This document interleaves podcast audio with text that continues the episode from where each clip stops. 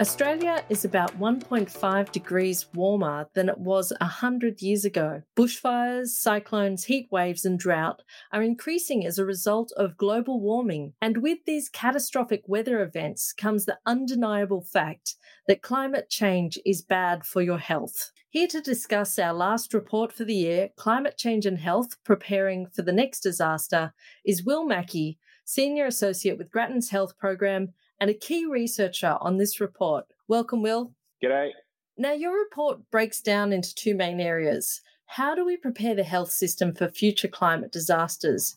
And how can the health system and governments act to reduce climate change? But first, I'd like to take a step back. It wasn't so long ago that many of us experienced the terrible bushfires of last summer and the visions of Australia's east coast up in flames.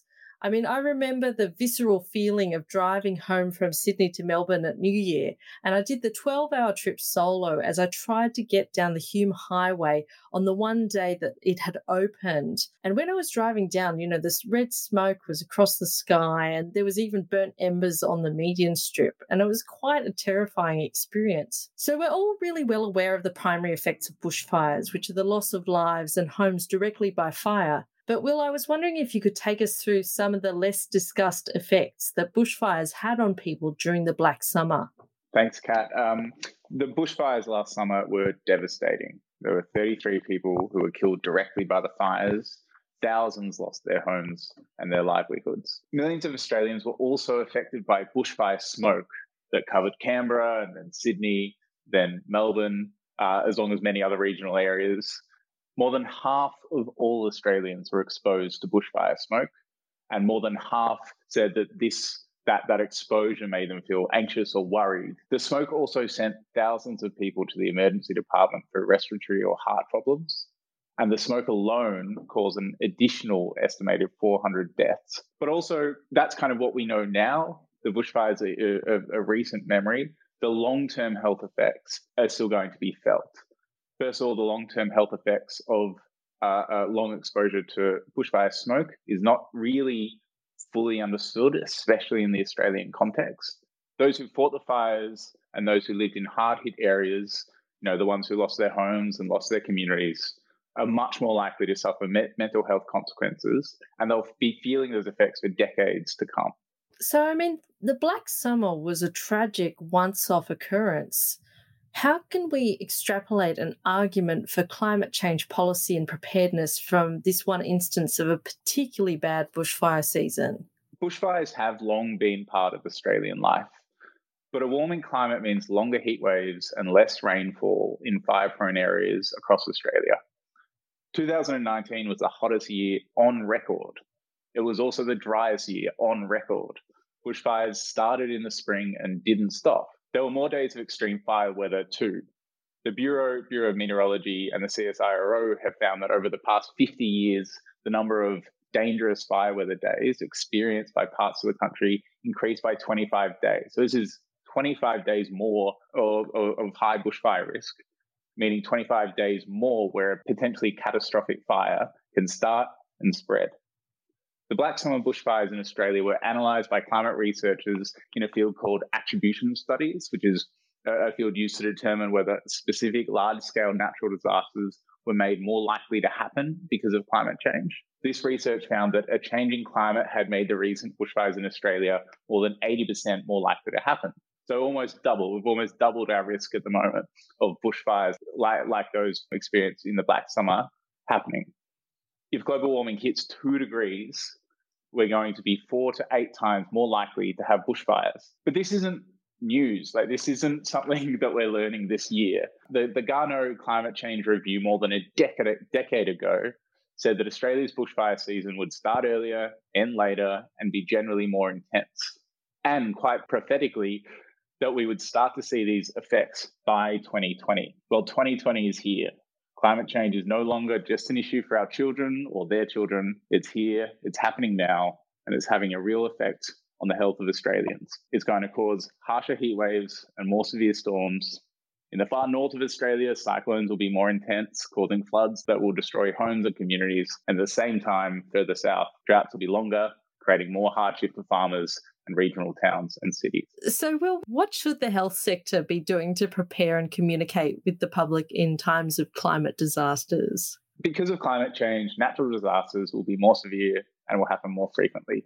We do need a national approach to allow for this coordination across state borders. First, the government should establish an explicit climate change and health subcommittee of the Australian Health Protection Principal Committee, the AHPPC, which you know kind of led Australia's response to COVID during 2020. This sub- subcommittee would be tasked with climate change adaptation and mitigation strategies uh, in, in in the health sector, and would incorporate research by existing subcommittees like the Communicable Diseases Network Australia, Environmental Health Standing Committee, and the National Health Emergency Standing Committee. It would also provide its own advice and do its own research. These officials should meet regularly, share strategies, and encourage coordinated and consistent national action where appropriate.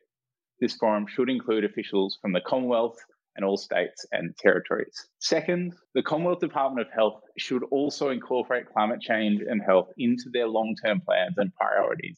You know, the World Health Organization has called climate change the biggest health risk facing facing the world. That needs to be reflected in the Commonwealth Department of Health uh, planning documents. These two changes will put climate change and health on the national agenda where it needs to be. From there, the Commonwealth, state, and local governments should all actively communicate with their communities about broad climate change health risks they face. So, public health authorities should develop and promote action plans for health risks exacerbated by climate change. For example, the increased risk of heart attacks and heat, heat strokes during severe heat waves or respiratory illnesses during the bushfire season. After Victoria experienced a severe heat wave that killed 134 people in 2009, an audit of the response provided some insight to what went wrong and what we kind of need to be doing better. It found that communication with the public needs to be clear and targeted to populations who are at greater risk. And include, uh, this includes telling them why. Communications need to be delivered directly to phones using emergency warning systems, but also through traditional and social media. They should be timely, these warnings, and therefore the monitoring needs to be in real time. For example, real time monitoring of air pollution, and where possible, proactive. For example, you know, we know we can forecast the weather a few days in advance. We know when a heat wave is going to come.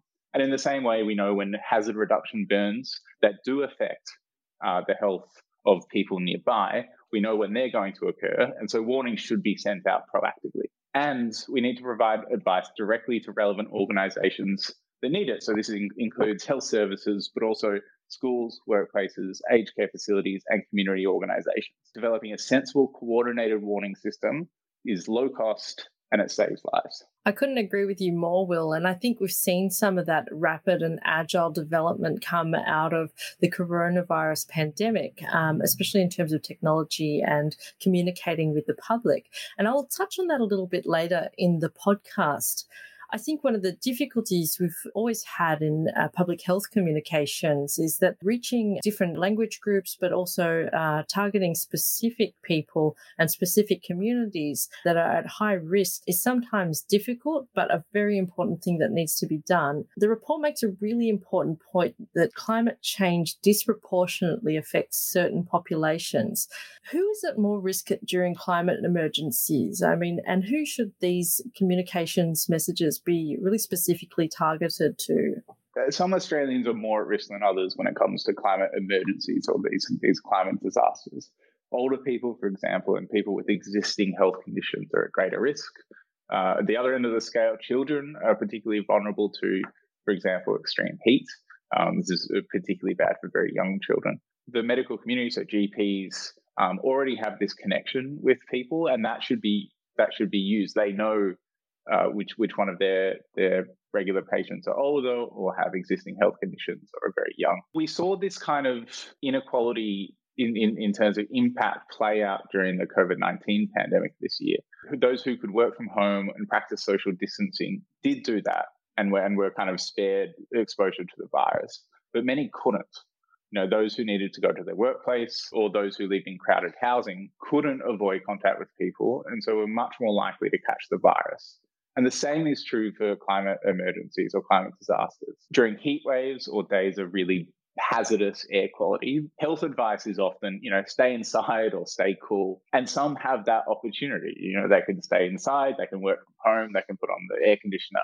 But others don't have that opportunity. Others have to work outside or they have to go outside to, you know, administer care. So escaping the effects of these of these extreme weather events is often a luxury that many people don't have. And that needs to be worked into health advice for specific people. In addition, much of the impact of natural disasters is economic. Uh, droughts are more likely to affect people on farms. Bushfires and floods will destroy people's homes. This places people under severe financial stress that will affect some people more than others. So some people who are you have lots of money in your bank, you you know might be under less financial stress than than, than if you don't.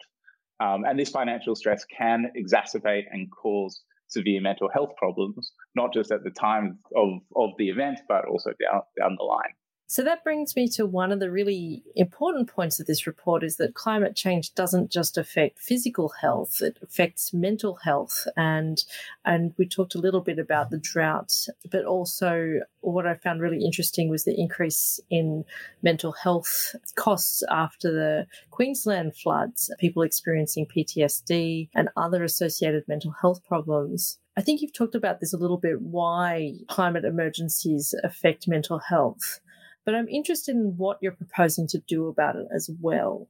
So, direct physical health effects are often the things reported and spoken about after a natural disaster. But these natural disasters have a severe have severe impacts on people's mental health. Bushfires and floods can destroy homes and communities, leading to PTSD and depression. Droughts d- destroy livelihoods that can lead to severe financial stress causing and exacerbating mental health issues. These mental health problems can last for decades. A follow up after the 2009 bushfires in Victoria found that among people who lived in these highly affected communities, about 20%, one in five, had a probable psychological disorder and were not receiving care. This is an unfortunate reality of bushfires, but it is predictable. We know this is coming. So governments need to act early to address the long term risk to mental health from natural disasters. They should include early intervention measures and a scaled response when a disaster does occur. Primary health networks across Australia should review their mental health plans to ensure they address the increased risk from climate change that are relevant to their local communities. They should focus on building at risk communities' resilience to natural disasters, particularly for long term disasters such as drought. The support of friends, family, social networks, and community groups is also crucial during and after disasters, and this should be tapped into by primary health networks. When a disaster strikes, government should ensure that, that community mental health services are equipped to meet the increased needs for services. This is particularly important for regional and rural communities that have, at least in the past, had fewer, uh, had lower access to mental health services than larger towns or cities. And these mental health plans should include processes to boost local mental health services when a disaster strikes. Essentially, we know that these mental health problems are going to be triggered. They're going to start when a disaster does strike. They're going to last for a long time. We need to proactively act when the disaster does strike so we can minimize these impacts on the people and communities involved.